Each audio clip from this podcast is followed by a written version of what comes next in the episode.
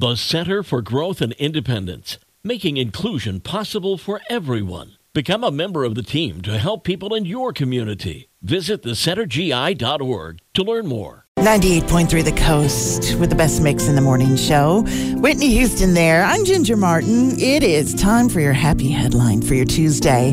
From United Federal Credit Union, we get you. And I think we're all finding ways that we can help save the environment. But one physics teacher named Paul Waweru from Kenya has come up with one big way by using rechargeable batteries from old laptops to turn gasoline powered motorbikes into electric ones.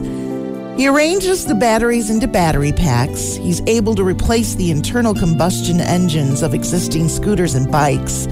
His company, called Econ Mobilis, sells the electric bikes to delivery drivers who appreciate the reduced costs of maintaining and refueling.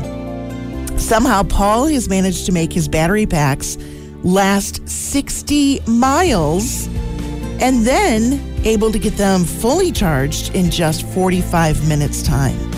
The best part about it is that all of this costs less than a full tank of gas.